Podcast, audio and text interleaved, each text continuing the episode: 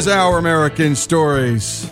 And Israeli Prime Minister Benjamin Netanyahu spoke to the United Nations General Assembly in New York not long ago. And it was such a compelling speech, we thought we'd bring it to you. And for a reason.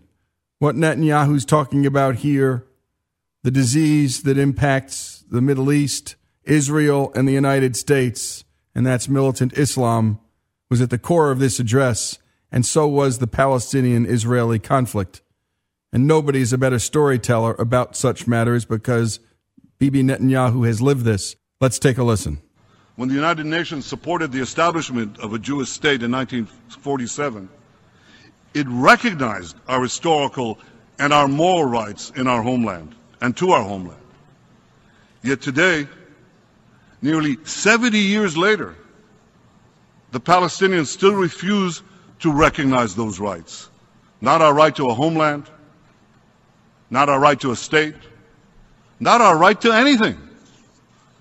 And this remains the true core of the conflict. The persistent Palestinian refusal to recognize the Jewish state in any boundary. You see, this conflict is not about the settlements. It never was. The conflict raged for decades before there was a single settlement, when Judea, Samaria, and Gaza were all in Arab hands. And when we uprooted all 21 settlements in Gaza and withdrew from every last inch of Gaza, we didn't get peace from Gaza. We got thousands of rockets fired at us from Gaza. This conflict rages because for the Palestinians, the real settlements they're after are Haifa, Jaffa, and Tel Aviv. Israel itself, he's saying. And by the way, we love the way Netanyahu tells the story of the problems that surround Israel.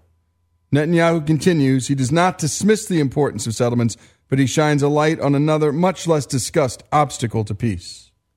Now, mind you, the issue of settlements is a real one, and it can and must be resolved in final negotiation, final status negotiations. But this conflict has never been about the settlements or about establishing a Palestinian state. It's always been about the existence of a Jewish state, a Jewish state in any boundary. Ladies and gentlemen, Israel is ready. I am ready to negotiate all final status issues. But one thing I will never negotiate our right to the one and only Jewish state.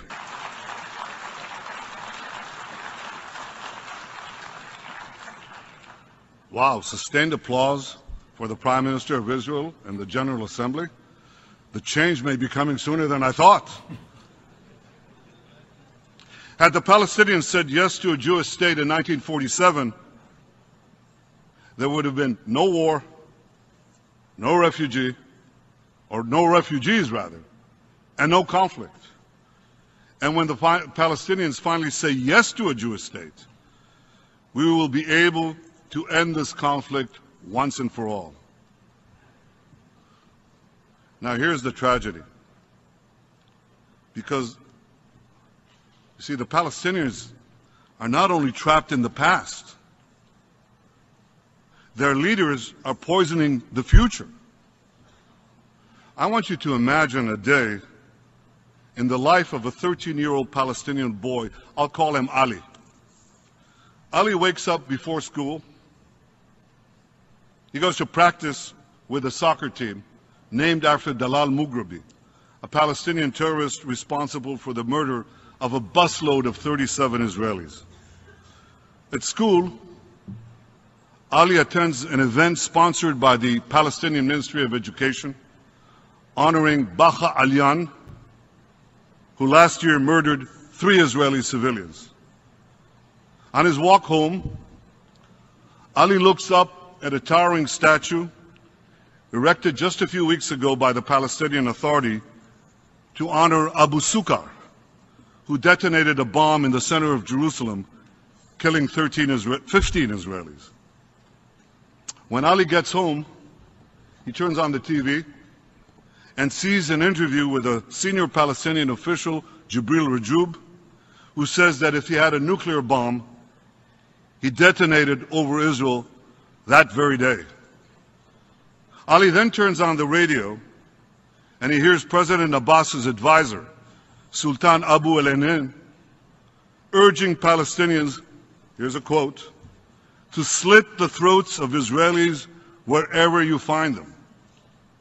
Ali checks his Facebook and he sees a recent post by President Abbas's Fatah party calling the massacre of 11 Israeli athletes at the Munich Olympics a, quote, heroic act. On YouTube, Ali watches a clip of President Abbas himself saying, We welcome every drop of blood spilled in Jerusalem. Direct quote. Over dinner, Ali asked his mother, What would happen if he killed a Jew and went to an Israeli prison? Here's what she tells him. She tells him he'd be paid thousands of dollars each month by the Palestinian Authority. In fact, she tells him, the more Jews he would kill, the more money he'd get. Oh, and uh, when he gets out of prison, Ali would be guaranteed a job with the Palestinian Authority. All this is real. It happens every day, all the time. Sadly, Ali represents hundreds of thousands of Palestinian children who are indoctrinated with hate every moment, every hour. This is child abuse. And child abuse it is. And when we come back, we're going to hear more from this Netanyahu speech at the UN. And we'll also hear the story of Micah Avni's father, who was killed by terror- terrorists in Israel. He wrote an amazing column and he recorded it for us. More after these messages. This is Our American Stories.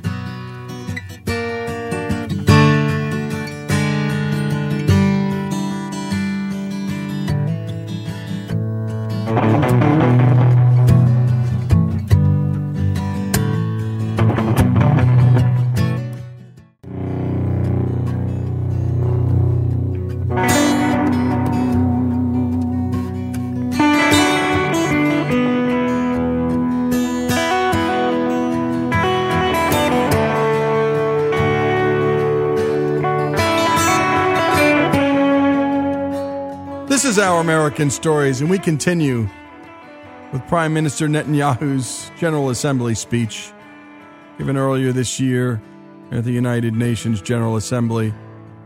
And Americans need to hear this story of Israel and the countries that surround it, and particularly the Palestinian Israeli conflict, which, as a Lebanese guy and an Arab, I've never understood this word conflict because the Jews would love to settle things but the Palestinians have at the core of their covenant and Hamas the destruction of Israel. Pretty hard to negotiate with somebody who wants to destroy you. So we were just listening to a part of that speech. Let's continue with Netanyahu contrasting how Israelis raise their children with how Palestinians indoctrinate theirs. We in Israel don't do this. We educate our children for peace. In fact, we recently launched a pilot program, my government did, to make the study of Arabic mandatory for Jewish children so that we can better understand each other, so that we can live together side by side in peace. Of course, like all societies, Israel has fringe elements. But it's our response to those fringe elements. It's our response to those fringe elements that makes all the difference. Take the tragic case of Ahmad Dawabshe. I'll never forget visiting Ahmed in the hospital just hours after he was attacked. A little boy, really a baby. He was badly burned. Ahmed was the victim of a horrible terrorist act perpetrated by Jews. He lay bandaged and unconscious, as Israeli doctors worked round the clock to save him.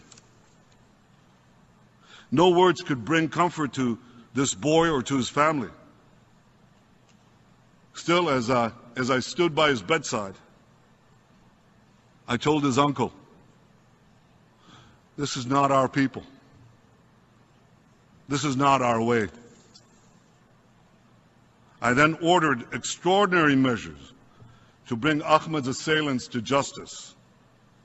And today, the Jewish citizens of Israel, accused of attacking the Dawabsha family, are in jail awaiting trial. Now, for some, this story shows that both sides have their extremists, and both sides are equally responsible for this seemingly endless conflict. But what Ahmed's story actually proves is the very opposite. It illustrates the profound difference between our two societies. Because while Israeli leaders condemn terrorists, all terrorists, Arabs and Jews alike, Palestinian leaders celebrate terrorists. While Israel jails the handful of Jewish terrorists among us, the Palestinians pay thousands of terrorists among them.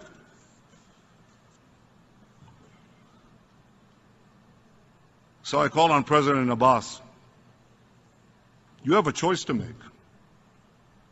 You can continue to stoke hatred as you did today, or, or you can finally confront hatred and work with me to establish peace between our two peoples.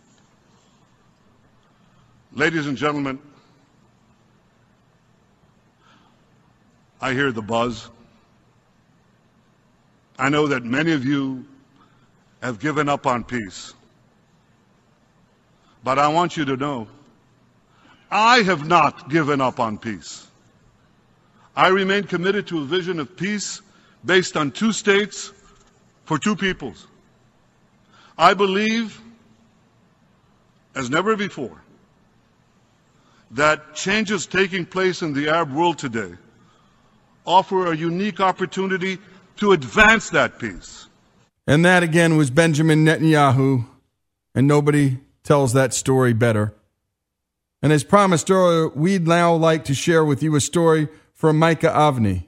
He's the CEO of Peninsula Group Limited, ranked among the 100 most influential people in Israel by the Marker magazine in 2015 and 2016 and is raising four children with his wife in Tel Aviv. But this story isn't about Micah the leader or even Micah the father. Let's take a listen to Micah, the son of a great man. And we got this story from the Wall Street Journal. Micah had written a column called The Anti Israel Poisoning Starts Young. We called up Micah. We were going to interview him, but we thought it would just be better if he read and performed that column. And he did. And we bring it to you now. My father, Richard Lakin, a 76 year old retired elementary school principal from Connecticut, was on a bus in Jerusalem last October when two young Palestinian men boarded and began shooting and stabbing passengers indiscriminately. Two passengers were killed that awful day and 16 injured, including my father. Despite the efforts of first responders and the nurses and doctors at Hadassah Ein Kerem Hospital, my father died two weeks later.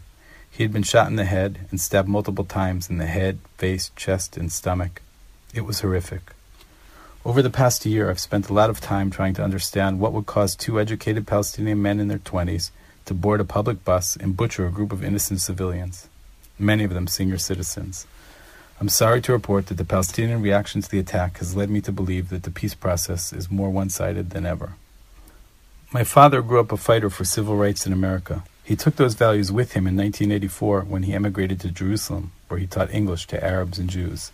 He was a kind, gentle hearted man who dedicated his life to education and promoting peaceful coexistence. Yet Palestinian newspapers praise Baha Alyan, one of the terrorists who murdered my father, as a martyr and intellectual Palestinian Authority President Mahmoud Abbas has met with the families of the attackers and praised them as martyrs. A Palestinian scout leader said Baha Alyan, who was shot and killed by a security guard before he could kill more innocent passengers, was an example for every Palestinian scout. Mohammed Alyan, the father of Baha Alyan, has been invited to speak at Palestinian schools and universities about his son, the martyr. He recently spoke to children at Jabal Mukaber Elementary School in East Jerusalem, about a half a mile from where my father lived. Tragically, many Palestinian children, perhaps most, are still taught to honor terrorists and fight for the destruction of Israel. All this would break my father's heart. In 2007, he published a book called Teaching is an Act of Love, summarizing his life's work and educational philosophy. The message of his book is that every child is a miracle that should be nurtured with love. After Baha Alyan's father visited Jabal Mukaber Elementary School, I asked school officials if I could come and share my father's message of peace and coexistence. My offer was rejected. As long as Palestinian leaders nurture a culture of hate, encouraging school children to go out and kill, more violence is inevitable. By encouraging hatred, they distance all of us from the love and belief in peaceful coexistence for which my father stood. My father's book begins with a quote from William Penn I expect to pass through life but once. If, therefore, there be any kindness I can show, or any good thing I can do to any fellow being, let me do it now, and not defer or neglect it, as I shall not pass this way again. My father lived by those words, if only his murderers had as well. Thank you. And thank you, Micah, for writing that. And what a remarkable thing. So the terrorist's father in, Pal- in Palestinian territory is invited to go into schools to talk about that hero son who murdered innocents. And when Micah asks to talk in that same school about his father, a peacemaker, he is denied. And this is what the world is up against. And we won't be afraid to call things by their name here on Our American Stories. And as someone who came from Lebanon and who understands the difference between peaceful Muslims, the majority, and radical Islam, which is a, a poison. And it's a poison that, well, I don't know how else to get rid of it, but through battle and through education.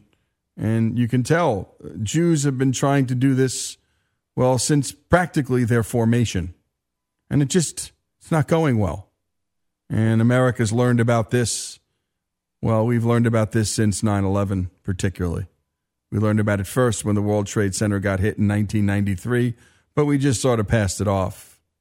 And now it's happening with increasing frequency in our great country. And this is what binds us together. Well, so much binds the great countries of the United States and Israel together that that's why we include Israel in our American stories and what's going on there. These are two countries bound together by a value system, by Judeo Christian heritage, by free enterprise, and so much more. This is Lee Habib and this is Our American Stories. Micah Avni's reading of his column from the Wall Street Journal, The Anti Israel Poisoning Starts Young, and we team that up with Benjamin Netanyahu's great speech at the United Nations. This is Our American Stories.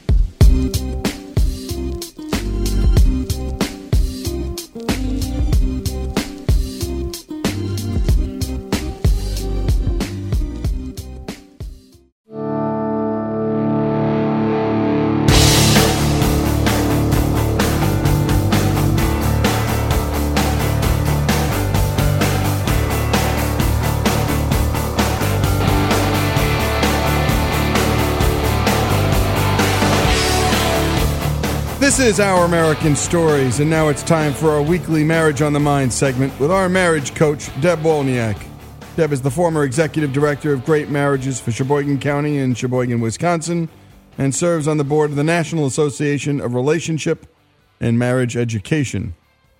And if you have any marriage questions or stories for Deb, give us a call at 844 627 8255 and leave your message there, and we'll make sure to get back with you within 24 hours. Once again, that's 844 627 8255.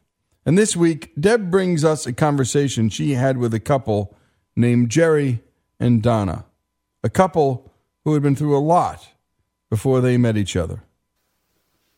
Jerry and Donna, how long have you been married now?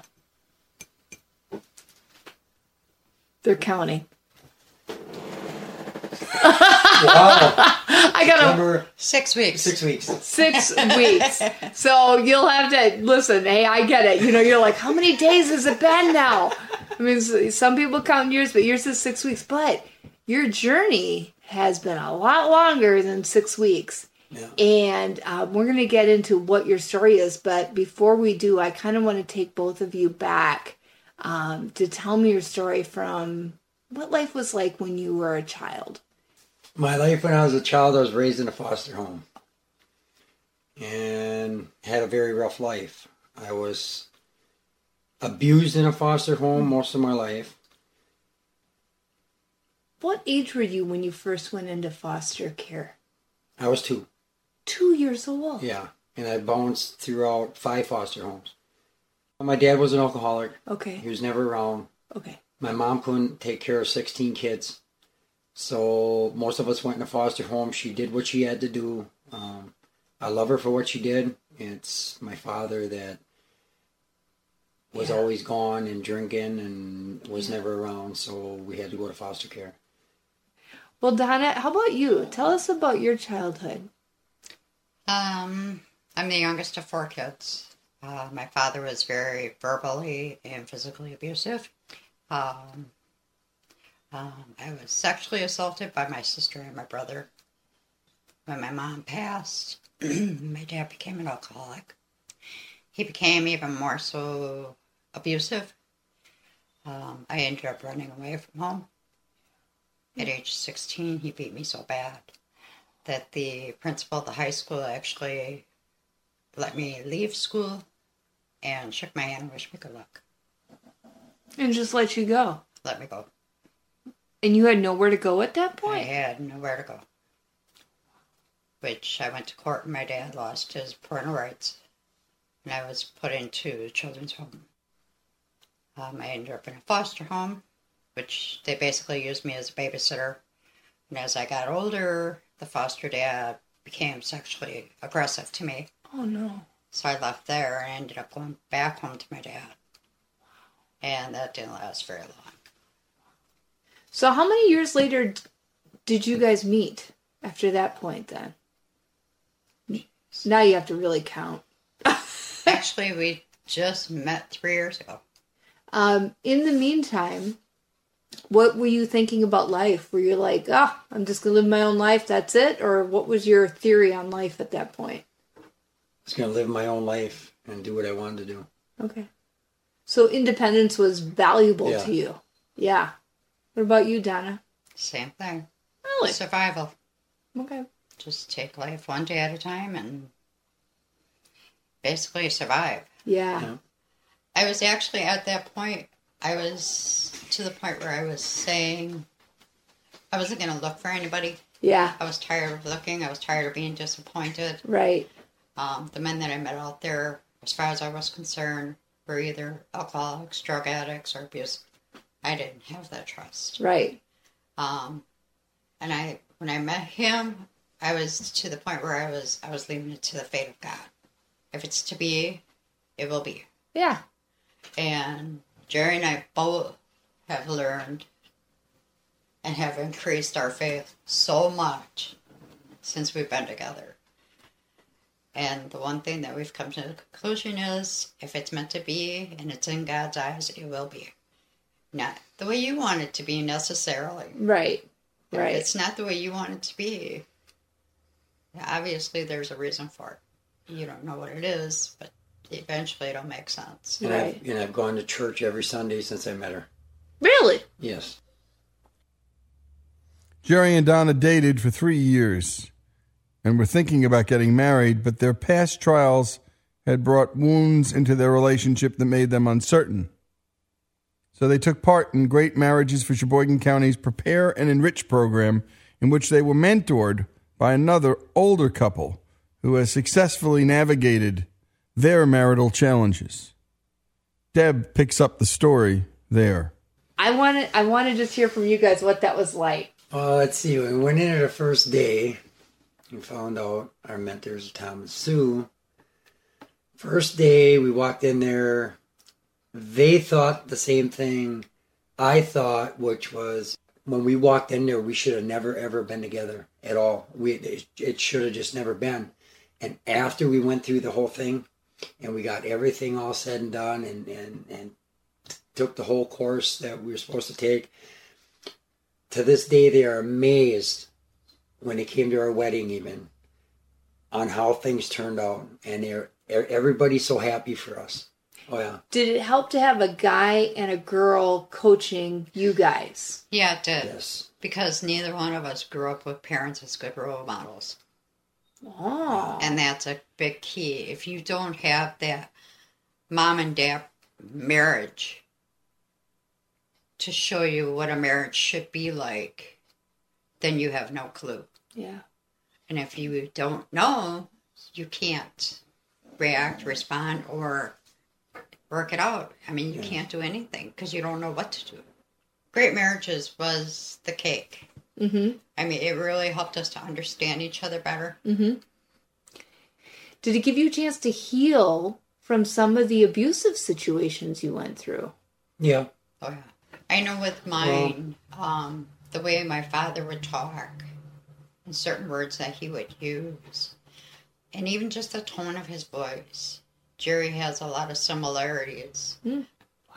You know, I felt like he was just mm-hmm. he was my dad, mm-hmm. and I didn't want my dad around. Right. You know, and I had to understand. You know, this is who he is. He's not a mean man. He's not abusive. He's not after me. Yeah. Like my father was. Yeah. So just because he says something one way doesn't mean it's the same way as my father said it. That's actually... you know, it's kind of like texting somebody. You can text something and they totally misunderstand what you're saying. Yes. So true. Yes. You know. Yes. And you really have to clarify yourselves. I mean, you really do.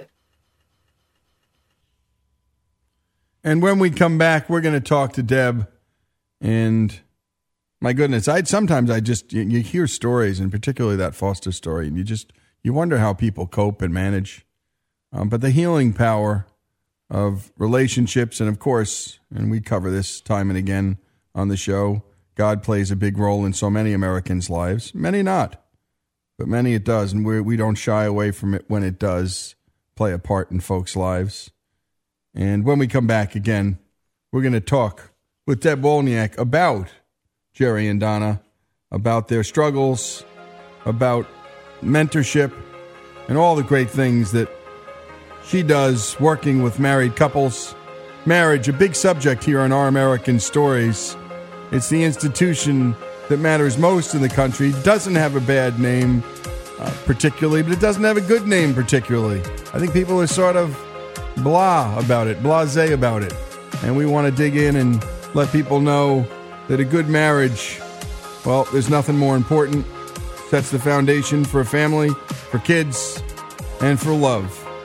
This is Our American Stories, Marriage on the Mind. When we get back, Deb will join us.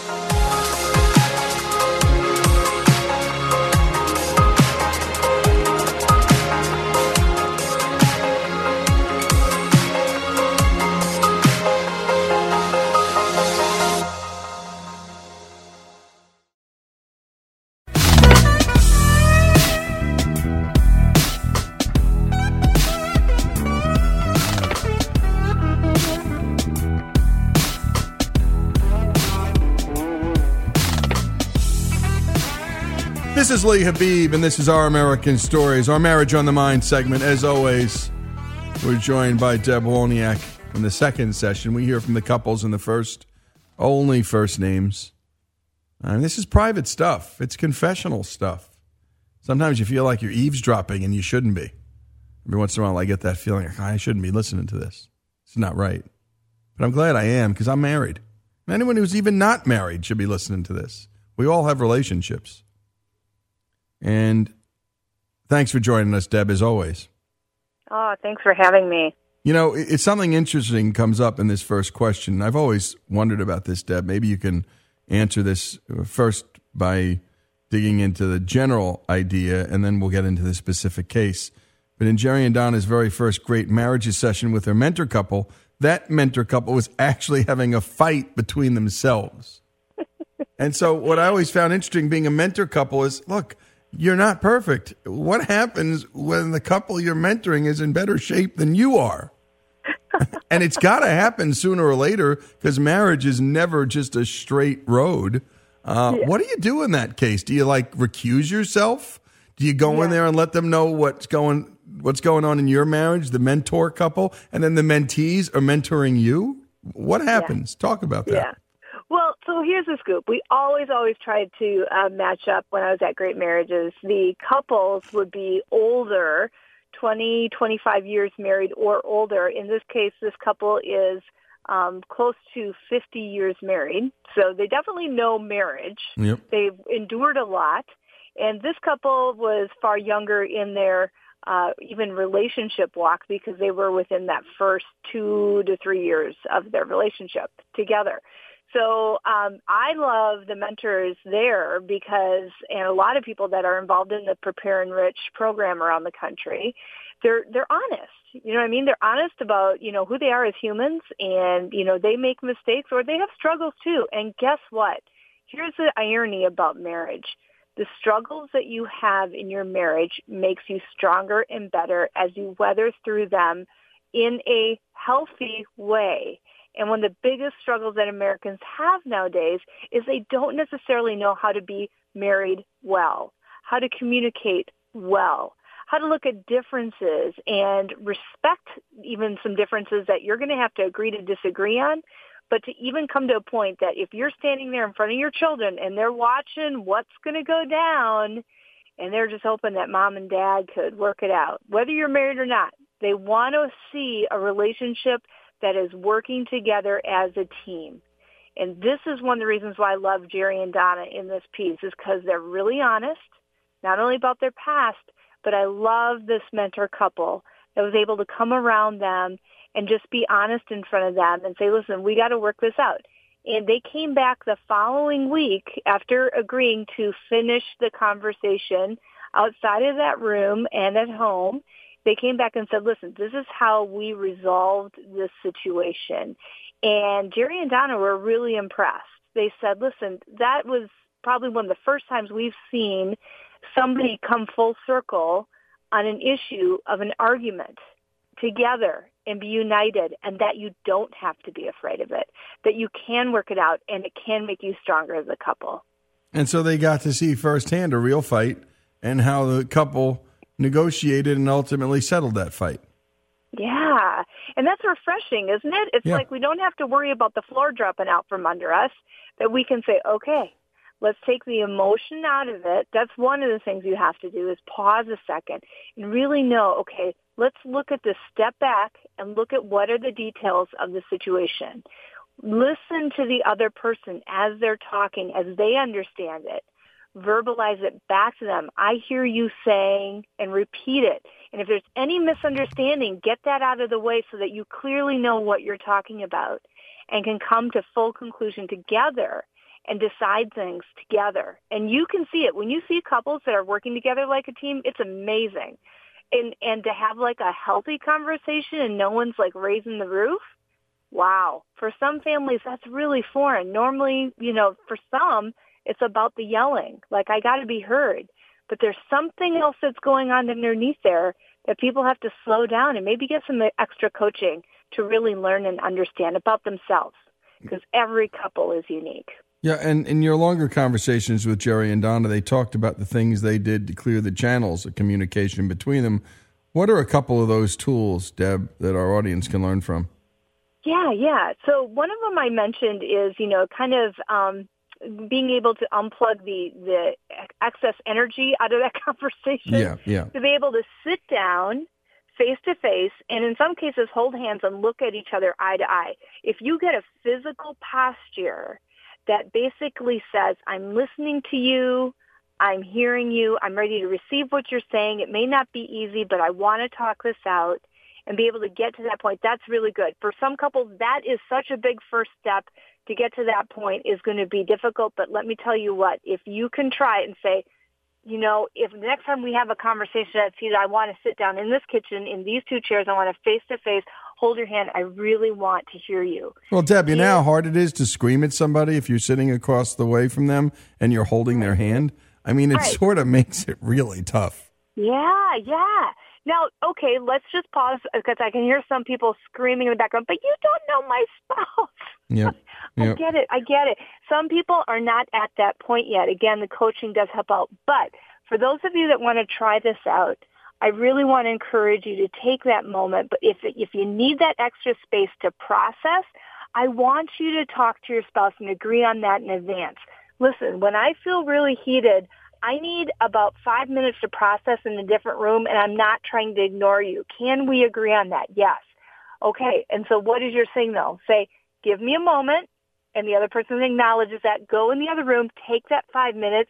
If you have to breathe it, do some breathing exercises or go walk around the house and get some fresh air, come back in, sit down in your spot to communicate and really be able to learn how to love that person through just communication. Now, even if it's something simple, like, well, you know, you don't close the cabinets in the kitchen, or I wish the dishes were washed, or who's taking John to soccer, or whatever.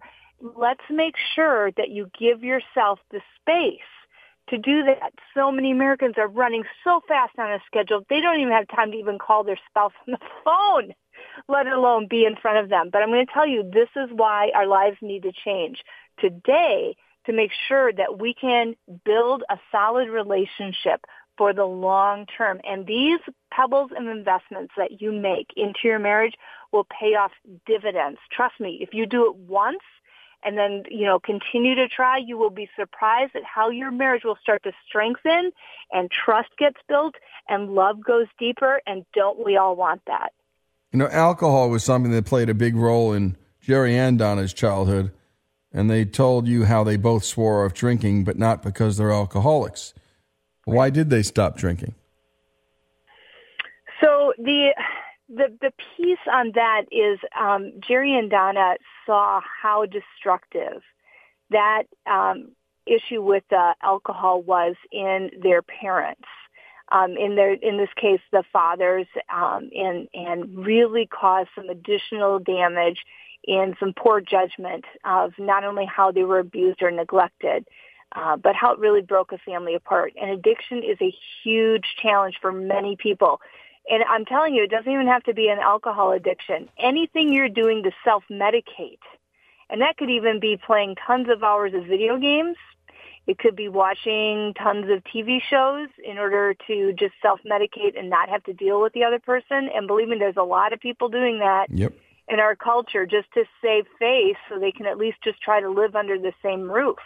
It's got to stop. We got to get to a better spot. And believe me, the person that you married, you married them for a reason. And I'm telling you, they are a treasure.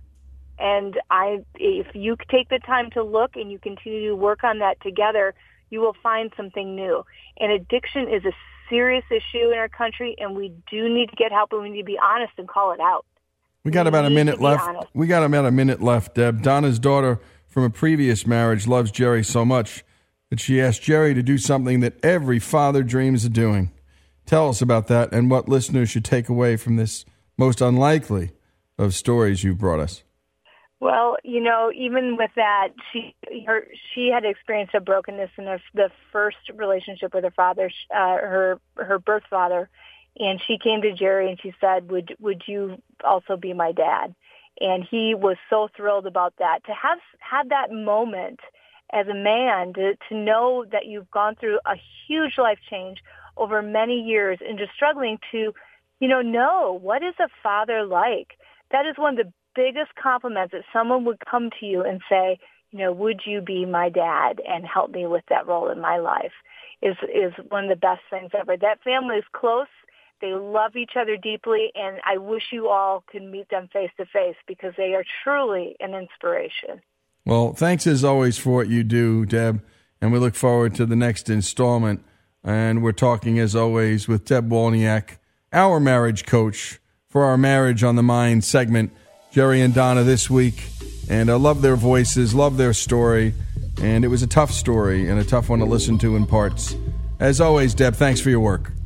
Thank you. You bet. This is Lee Habib, and this is Our American Stories. Go to ouramericannetwork.org and check out all that we do. That's ouramericannetwork.org. You can download things, you can stream, you can go to this day in history segment in the topics area. I think we've got about 150 of them there, maybe more. Again, this is Our American Stories.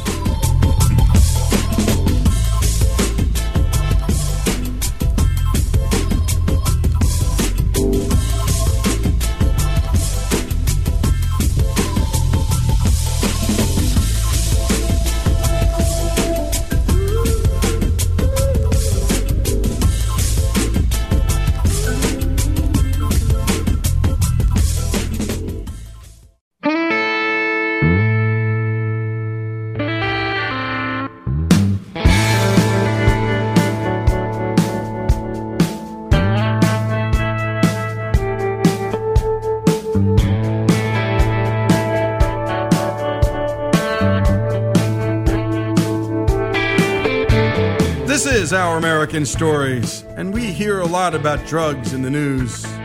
But what we never hear about is how these drugs get made the blood, the sweat, the tears that go into them, all the scientists, all the dollars, all the tests, and more tests, and all that goes into the making of these drugs before they ever get into the bloodstream of patients. But now we bring you one story, the true story of one doctor turned entrepreneur. We discovered this story on the pages of the Wall Street Journal and his incredible fight to get a life saving drug into the hands of patients. Cancer is the second biggest killer of Americans, and you often can't see it coming. Sometimes you don't even notice as it eats away at your body. The best you can do is hope that your doctor identifies it early. And if you don't detect the cancer early enough, it might spread from just a few cells on one organ to the whole organ, or to lymph nodes, or even other organs. Bladder cancer is no different, and the number of Americans it attacks is staggering. About 75,000 new cases of bladder cancer occur every year. And over half a million people are walking around um, with bladder cancer. The cancer first attacks just the outer layer of your bladder. It's called superficial bladder cancer. Okay, the, the average age of someone diagnosed with bladder cancer is 73. Okay? Most cases of bladder cancer are superficial. And if you can cure them, they won't progress to advanced disease and kill the patient. Right? So there are 16,000 deaths from bladder cancer in the U.S. So the trick is if you can catch them early, if most of those 75,000 per year, most of those cases are, are early stage, if you can catch them early and treat them effectively, you're going to cut down on that death rate. Luckily, there's a drug to treat superficial bladder cancer before it progresses to invasive bladder cancer. And it's remarkably effective. Even so, for two out of 10 patients, the drug will fail and they will still have cancer. And if you are one of those two, your only option used to be a cystectomy. If it progresses to invasive, you need to take out the patient's bladder. And living without a bladder is no duck walk. Taking someone's bladder out is a horrible thing. You know, they have to self catheterize. Sometimes they try to, the doctors try to give what's called a neo bladder. They make a, a small pouch of bladder from a piece of your bowel and it's it's you know you're prone to infections. You're it's so it's so it's horrible. It's horrible for patients, and even at that, the patient will ultimately die of bladder cancer um, because you, you you know it's very hard to get everything. But what if cutting out your bladder wasn't the only thing a doctor could do? What if there was a miracle drug, one that could prevent you from living with a catheter for the rest of your life, and it would save your life? Wouldn't you want to try a drug like that? Well, that drug exists. It's called Valstar, and bladder cancer patients have been hearing its name for over a decade now. But Valstar almost never made it into the hands of patients at all. And it wasn't because it was too expensive. This is the story of one small pharmaceutical company and their fight to save the lives of bladder cancer patients. Their story is so incredible that you have to hear it from the horse's mouth. The voice you've been listening to is Dr. Joseph Golfo, who is the chief operating officer of the company that created Valstar, Anthra Pharmaceuticals. And we start his story and how he came to Anthra. The VCs, the venture capitalists, the big money guys who had backed Anthra knew that they had a great drug, but they were having problems getting that drug to the market. So Anthra was a company that was founded by the uh, Israel. Mervyn was at uh, Harvard, and uh, when I showed up, it was basically a restart. The um, the VCs um, did not like the way things were progressing. They really didn't have anyone in the company who um, had my kind of background. So they basically, they I think they had up to 16 employees, and they just restarted the company. Dr. Golfo already had a job he loved, but Anthra offered him his dream job. How do you turn down um, to go and be the number two guy at a venture-backed company? Um, you know, when, when here I wanted to, I was getting an MBA, and that's what I wanted to do. I wanted to run these little biotech companies. Yet all too soon, Dr. Golfo learned the difficulties of running a small business. As it turns out, it's not as easy as it looks on TV. I now know why Jesus picked 12 apostles. When you have a little company, uh, just by force of will and your presence, walking around the halls, you can touch everyone enough. They can get a piece of you. They can understand, you know, know that you're honest and, and trustworthy and follow your lead.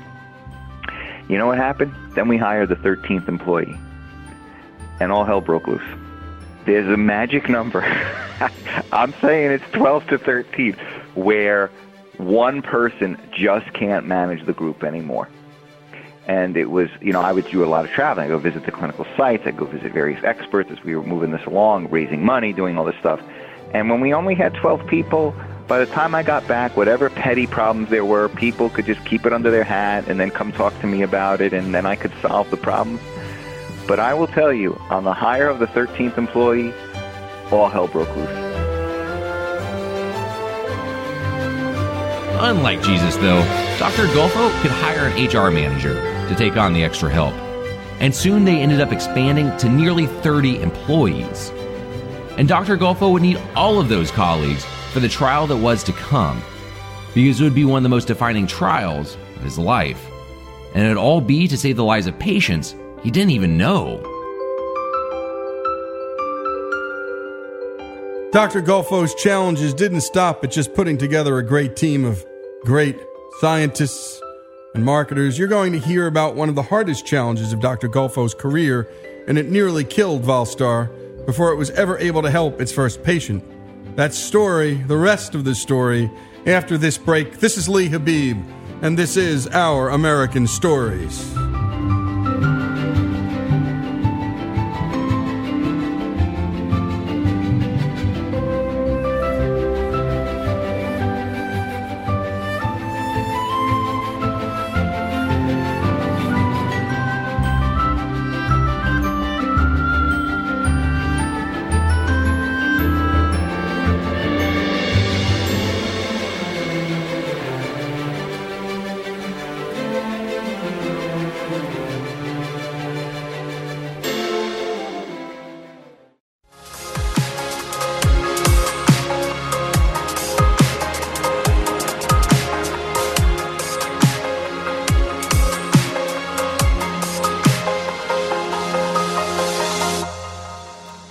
Is Our American Stories, and we're back with the incredible true story of one doctor, his drug, and his quest to save lives. We just heard Dr. Joseph Golfo talk about how incredibly deadly bladder cancer can be and how his drug, Valstar, can save lives like no other drug can. Now, listen as Dr. Golfo tells you not just how hard it is to make a drug, but how hard it is to get that drug approved by regulators because it's that challenge that determines not only his career, but those of his 30 employees and the lives of thousands of patients.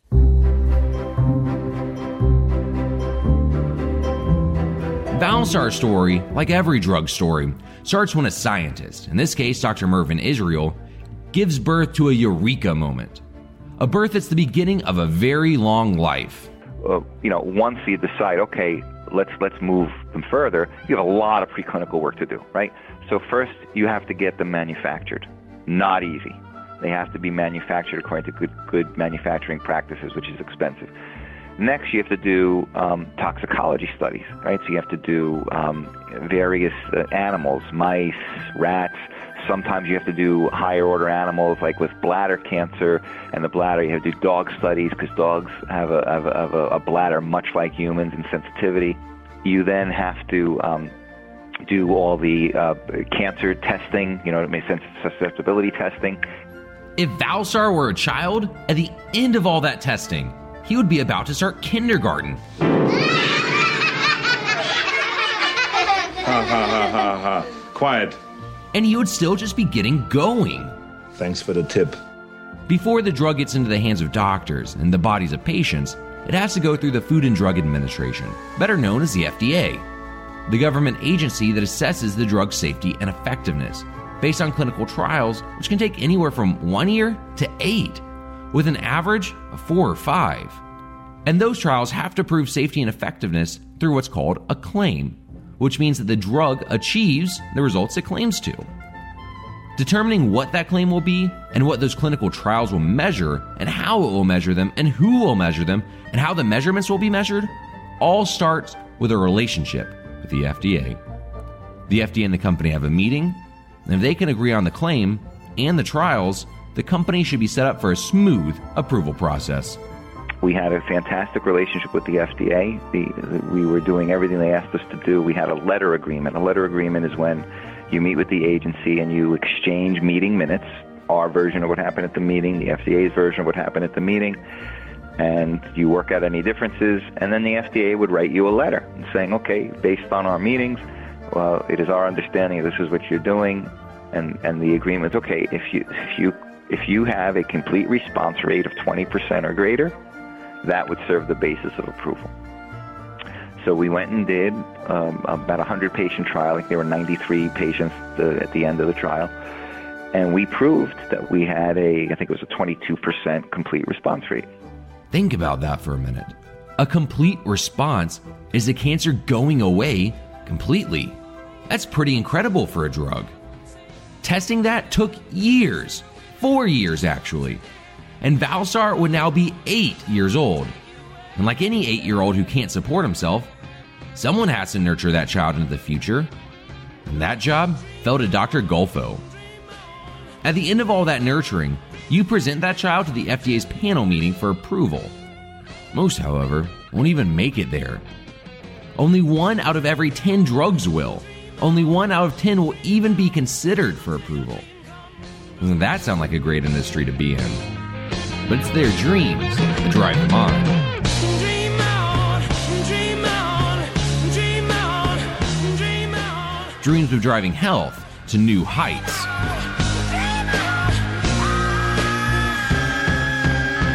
All those years and all those millions come down to just one day before the FDA panelists, who didn't know it as a baby like Dr. Golfo did, will decide whether or not Valstar will be allowed to go out into the world. And so, in preparation of the FDA panel meeting, Dr. Golfo tried to look at Valstar through their eyes. And he found inspiration in an old show. Put myself, like, remember there was a show called The Pretender? Um, I'm trying to pretend I'm a statistician and I'm going through the data the way I, I, I believe statisticians will.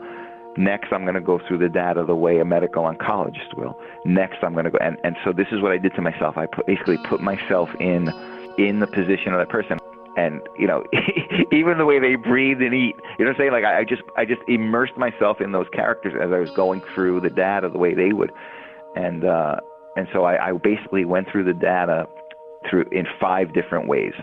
Dr. Golfo also studied the panel members, like lives depended on it. Because they did. I went to the prior six advisory committee meetings and I watched them. I didn't just watch them, I studied them. I watched for all the nuance, all the way people's response, uh, with the way I was trying to predict body movements, like you know what, what this panel member, uh, uh, what, what their body language says about the way they vote, about just just just studying FDA people. I just I just studied it, just studied it, and so much so that the last one. Now I'm getting nervous because you know ours is ours is uh, coming close. The last one I went to, I got so close to the front of the room. You know, there's like a big U-shaped table.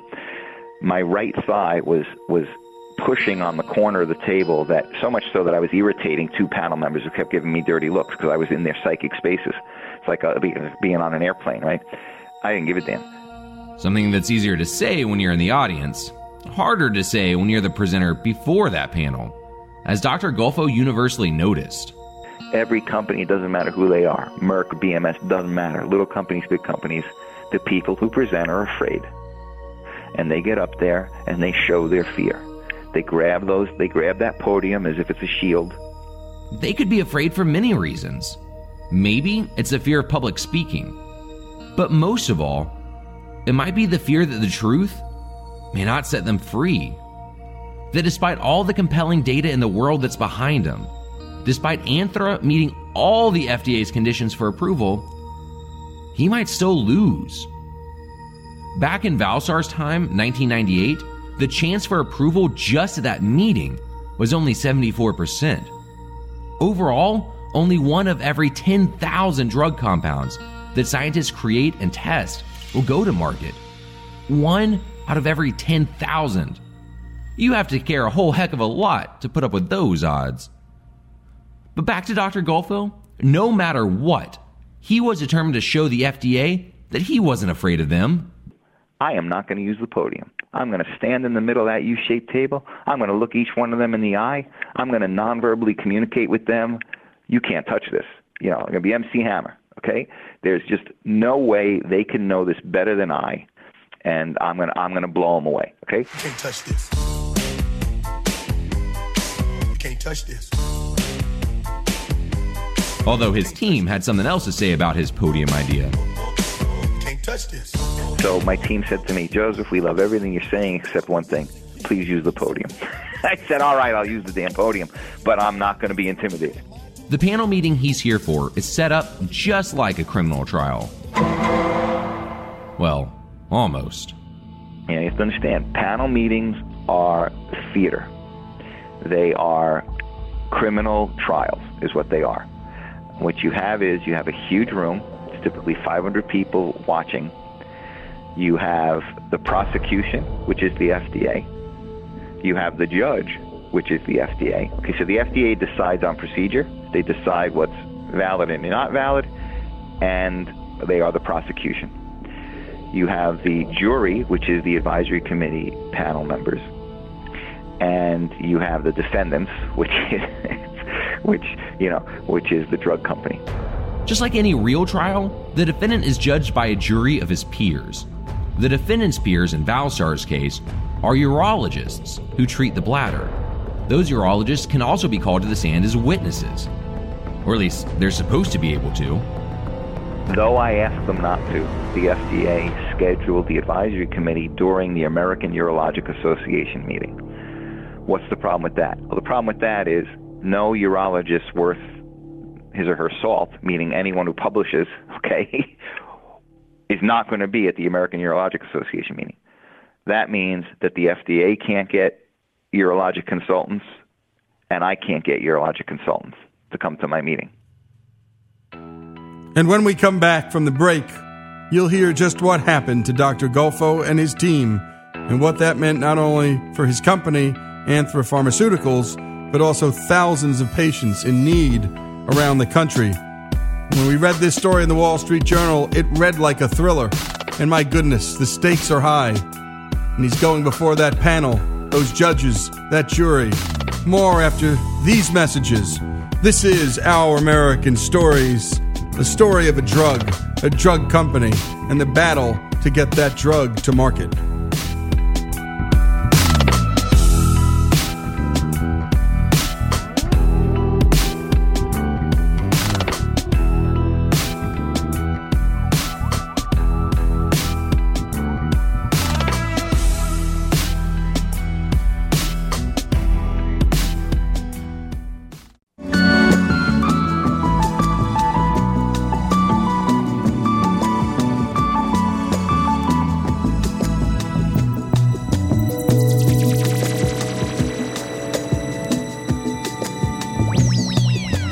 Is Our American Stories, and we're back with the amazing and true story of the bladder cancer drug Valstar and its life from inception in the laboratory to when it finally gets into the doctor's office, or at least we hope that's how this story will end.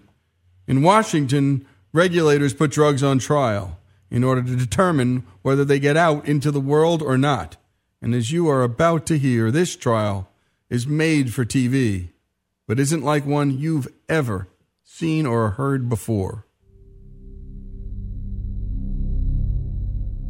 The FDA was judging a disease that affects 70,000 people per year, but it ensured that no urologist would be able to make it for the trial.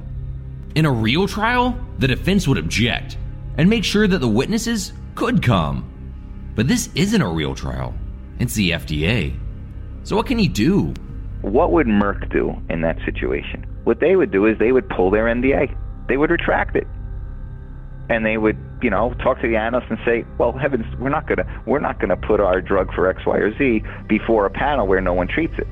What would happen to their stock price? Nothing, because they have 80 products on the market and four others coming up for review. You know, they know how to play the game. How about a little company running out of money? What are you going to say to investors who want to believe the story? Why did you pull your NDA? Oh, they're going to believe me, my version? Of course they're not going to believe me. So we had to go through with this. What if Dr. Gulfo pulled his NDA, his new drug application? If little companies like Anthra started giving up on their drugs and pulling their applications for them, it would mean that more than half of all new drugs approved each year wouldn't exist. They just wouldn't exist. June 1st, 1998. It's now the morning of the trial. The day long event will start in just hours. And Dr. Gulfo has a horrible feeling. And I remember waking up that morning and just doing my final prep, and I started shaking. I mean, literally shaking, because I saw on the laptop the two icons the IPO Roadshow icon and the advisory committee uh, slides icon. And it just hit me in that moment, right before I'm about to go up for the biggest thing in my life how crazy this was. This is nuts. Being about to run out of money unless this is successful is crazy. And then I learned no, that's biotech. Okay, that's biotech. And that wasn't the only thing weighing on his mind. It was interesting. There were personal things going on too because my parents were not very happy with me because I wasn't seeing patients. I, I'm an MD, right? Trained, they paid for it. Um, and what did I do with this MD? I'm a paper pusher now. I'm a finance guy now. I'm not really helping people. You help more people, by the way, in industry than you do seeing patients. You get drugs approved to treat uh, millions of people, but nevertheless, they didn't want to hear that. So what I did was, you know, they weren't too pleased with me over the years. I called them up and I said, "You want to see what I'm doing with my MD degree? You want to see? Why don't you come down to D.C. and watch your son go up against 12 of the smartest people in the country?" You know, I kind of put it in their faces. And with that, they walked into the FDA's courtroom with all the bankers and financiers, employees and staffers, doctors and scientists, spectators, journalists, and his parents, all watching him. Dr. Gulfo said a prayer. And then it began. Well, we, we go to the panel meeting, and, um, you know, God was with me. I, I presented I, I, I gave a, a flawless presentation. Everything I wanted to do, I pulled off. It was clear, it was crisp. Panel members had maybe two or three questions. I handled them the way I should, and uh, I was really happy with myself. Dr. Gulfo's prayer was answered, and his months of insane preparation had paid off. But now, it was the prosecution's turn. So then the FDA person gets up to, to present. And on slide three of his presentation, his boss had to interrupt and say, Excuse me, panel, um, that number 37% really should be 45%. Okay, fine. A few other slides later, some other thing, some bulleted point about something. The boss interrupts the presenter, the FDA presenter, says, Excuse me, panel, um, we met on that. No, what really should say there is, but. Okay, fine. Twice now, the FDA had misrepresented facts to the panel. For whatever reason, the FDA, in charge of promoting and protecting our health, couldn't get their presentation straight. But they weren't done yet. And then the third time, you know, a few slides later, again, this is in front of 500 people, panel, you know, the the, the the intensity in the room, the tension. Okay, third time, third time, the boss interrupts the presenter and says, "Well, I'm sorry to say, this is clearly a prior version of the slides. This slide shouldn't even be in the deck, so please ignore it." As if the FDA's prosecution wasn't shocking enough, Dr. Gulfo couldn't believe what happened next. So the, the panel chair says, Will Dr. Gulfo come to the microphone? So there's two podiums there's eh, with a microphone, right? There's the defense podium, right? The company podium and the prosecution or FDA podium. So I go up to my podium. And I don't know what's coming next. I, at all the panel meetings I ever went to, this never happened.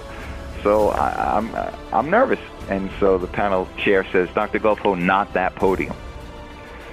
So I walk around to the FDA podium, and I get there again, you know, like like like a deer in the headlights. I'm just looking at, at the panel chair. Uh, Barbara Dutcher was her name, I'm looking at Dr. Dutcher, and she looks at me. She says, "Dr. Gulfo, we would like you to present FDA slides."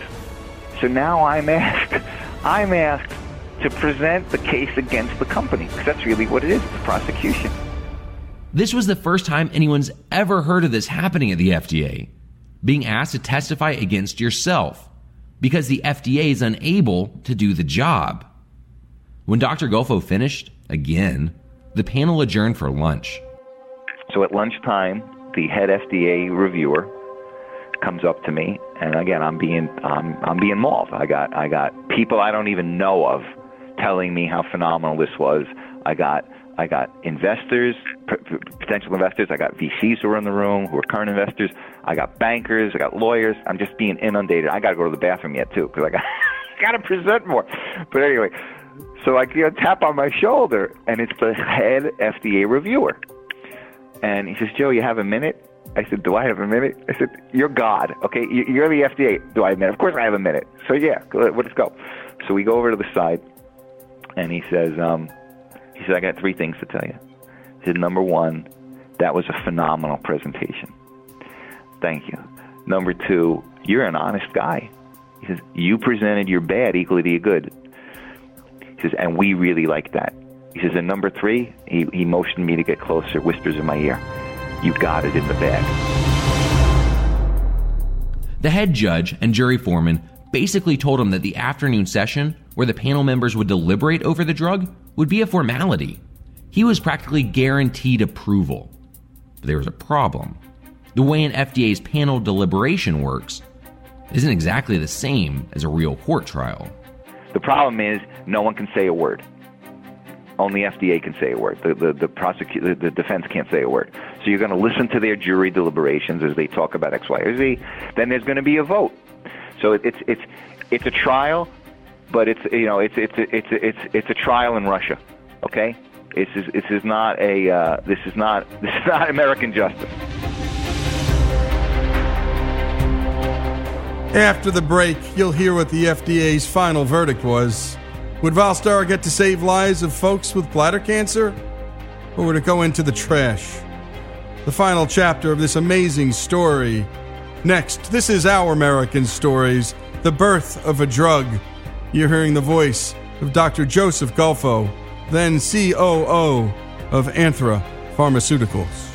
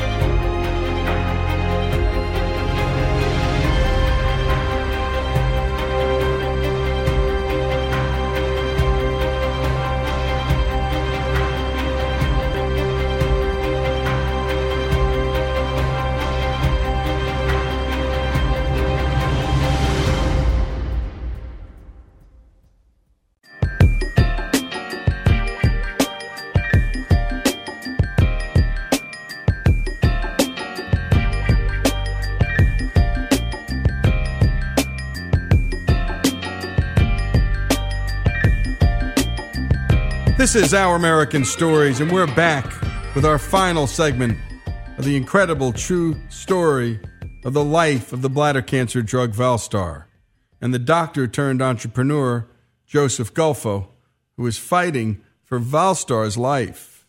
As we pick up, we're waiting with Dr. Gulfo for the FDA to render their final verdict on this drug, and we're about to learn that regulators in Washington don't always make the right call, and the wrong call can have devastating effects on everyone. The panel meeting is called back to the courtroom for the final session. And then this. I can't say a word. The jury, the panel members who don't treat the disease start talking about the product. And at one point, one of these individuals slapped the table and he says, I don't care how good these data are. Complete response, again, which means com- totally eradicating the disease, complete response is the completely wrong endpoint for this disease. And I can't say a word. But complete response, total reversal of the disease, was the very endpoint that the FDA had agreed to for Valstar, regardless of whatever this doctor thought. And remember, the FDA had refused to schedule this panel meeting so urologists could attend. Urologists who actually treat the bladder and who would actually use the drug. But instead, the FDA invited this doctor, an oncologist who didn't treat this kind of cancer and who wouldn't use this drug. And he believed it didn't matter if this drug is effective. And it didn't matter if this drug means that folks won't have to get their bladders removed. And that patients won't have to spend their life peeing into a bag. He had a different set of beliefs about how cancer treatments should be considered. He was saying that it doesn't matter if you completely eradicate the disease. What matters is did the patient live longer, in his view. Now, that's not right.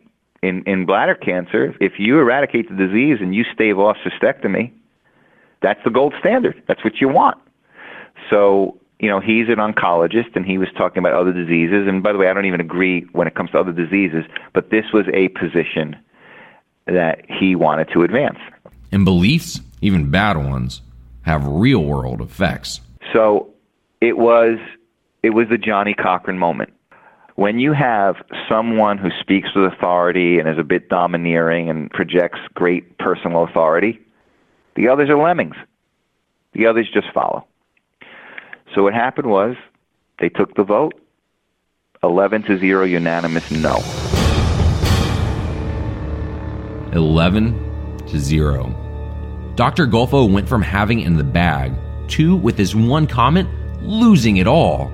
He was blown away and humiliated in front of his peers, coworkers, and maybe worst of all, his parents, who had come to watch him save lives and instead watched his career crash and burn before their very eyes. So Dr. Gulfo does what any man would have done. He confronted the doctor that sabotaged the trial. I said, I said, what are you doing? And he said, well, you know, I, I wanted to make a very, very important point about the way about the way the Oncology Drug Advisory Committee really should look at um, cancer. I said, and you picked my meeting to make that point?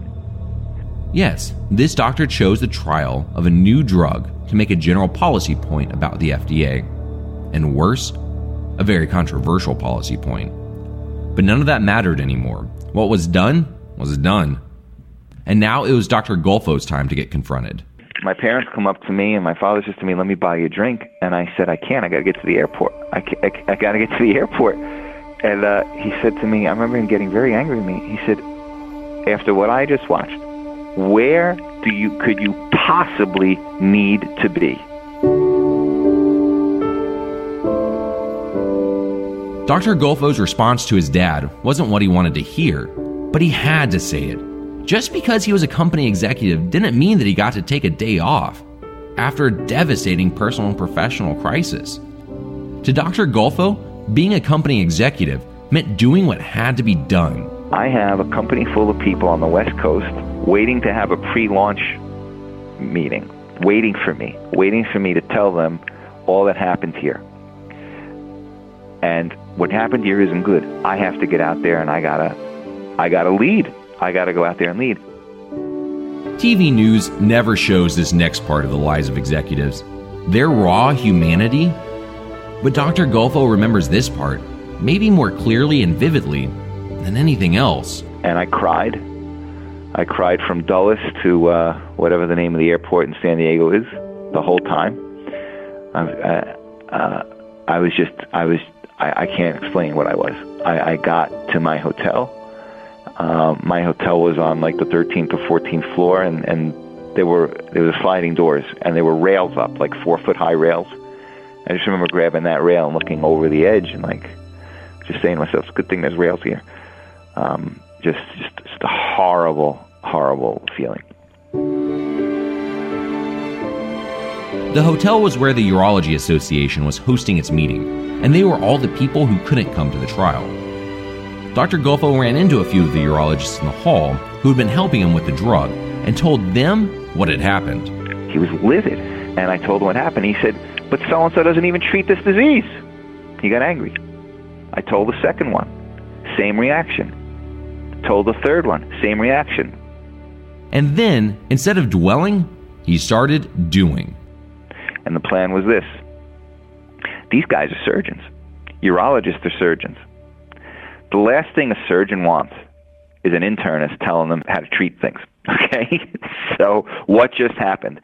You had an internist, an oncologist, butting his nose in a surgical disease, superficial bladder cancer. So, what I did was, I was able to get 12 of the country's top urologic surgeons to go with me to the FDA. And again, Dr. Gulfo had found his perfect number 12. Dr. Gulfo and his 12 urologists went to the FDA to meet with a senior administrator for what's called a supervisory review request to explain that it was wrong for oncologists to pass judgment on the disease treated by urologists, especially when the FDA prevented the urologists from even attending. The administrator agreed. And he sent Dr. Gulfo and Anthra back to the very next panel meeting to restate their case for Valstar, something which was also brand spanking new in the history of the FDA. On September 1st, 1998, and without any new evidence, Valstar got a vote of 10 to 1. This time in favor. But it would turn out to be three months too late. By now, they'd become a pariah in the industry. What happened was the window of opportunity to raise money closed. So even though we got the approval, a nuclear winter emerged, I'm sorry, descended upon the public markets to raise money. So we were not able to raise money. So now the company, with a product approved, okay, so we have a product approval and no money, what do we do? And, you know, there was a debate uh, at the board level what should be done. And um, so, uh, so the company basically fragmented. And um, I left the company, I went on to something else. And then uh, the drug languished, really. It would take more than three years for Valstar to get bought by another company and get into the hands of doctors and onto the bladders of patients. More than 14 years in all for Valstar. Those three lost years were vital for patients and Anthra. Tens of thousands of lives could have been saved. But because of the FDA's carelessness, after years of Anthra's carefulness, they weren't.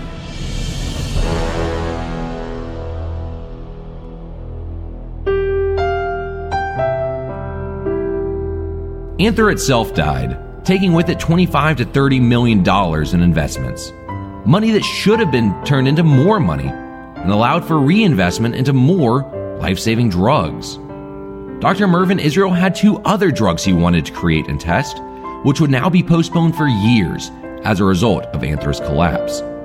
And the careers of nearly 30 people fell to pieces, despite the beautiful creation they had all forged. Dr. Gulfo may have been the luckiest survivor of the Anthra debacle, as he became known as the man who could get things through the FDA. Dr. Gulfo doesn't think it should be that way, though. Innovation shouldn't come down to one man, and it drives Dr. Gulfo crazy. It's terrible. It should come down to does the product work? It should not come down to whether the process works. That it's not coming down to the product. It's coming down to many other things. What if you had someone who, who didn't prepare like as, as I did? It shouldn't depend on me. It should depend on the product. And it's getting down to where innovation is becoming a chance occurrence when it should be a rote occurrence. Dr. Gulfo, though, would soon go back to the FDA and shepherd another company through the approval process, a story he would write a book about called Innovation Breakdown How the FDA and Wall Street Cripple Medical Advances. That story we'll bring you next. Reporting for Our American Stories, I'm John Woods. Wow. Great job, John, the whole team. Just superb work. And by the way, Dr. Gulfo is now the executive director of the Lewis Center for Healthcare at my alma mater, Fairleigh Dickinson University, where I did my undergraduate work. And there he shares his experiences in the medical industry. This is Our American Stories. Go to ouramericannetwork.org. Get this story, get the link, send it to friends.